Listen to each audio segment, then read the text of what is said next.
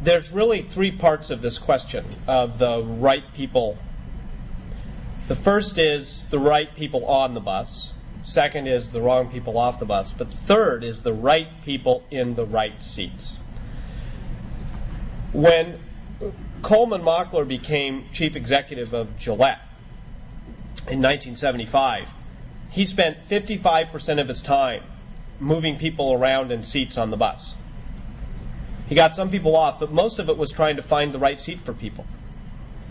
And what he said is that just as a company has its three circles, he didn't use these terms, but this is essentially what he said. Just as a company has its three circles, its passion and its wiring, what it can be really outstanding at, and maybe where it can best contribute, which translates into economics. Well, individuals have their own three circles, right? Where your passion lies, what you're genetically encoded for, and uh, what, what you can contribute that is of value to the institution, which would be the analogy to the, the economic engine.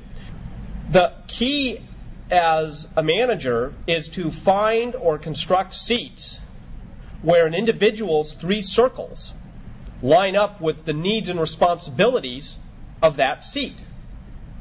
And that if you have the wrong person, the right person on the bus, but they're in the wrong seat, they will fail or they'll certainly struggle. And a lot of the task is helping to figure out is to answer a very difficult question. If I've got a people problem here, even somebody who seemed right before but now they're struggling, the first assumption, if you're trying towards level five, is to assume that you as a manager have blown it. I'm the one that's responsible for them failing. I must have somehow, first line of defense, I must have failed by either not preparing them for the seat, by not picking the right seat for them, by not recognizing the fact that the seat is much larger than what their capabilities are at the moment. Whatever, just sort of always assume you screwed up.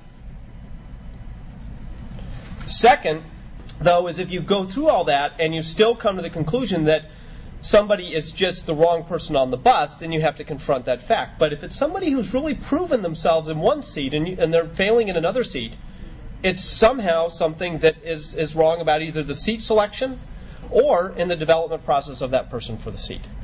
Now, there is one, one caveat to all this, though, which is that as you watch organizations develop, sometimes what happens is a very uncomfortable situation, it's a brutal fact situation. Whereas the bus gets larger and goes faster, the seats get bigger and more difficult.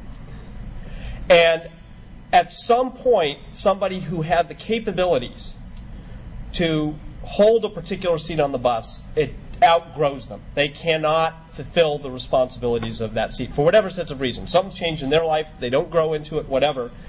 And there then comes a really difficult decision, which is usually taken in concert with them. Do you want to have a smaller seat, or do you really want to not be on the bus?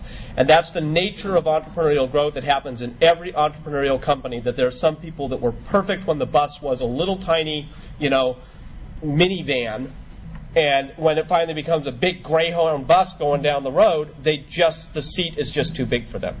Part of the challenge as a manager is to really to be right in your answer to the following question: Can they grow into that seat or not?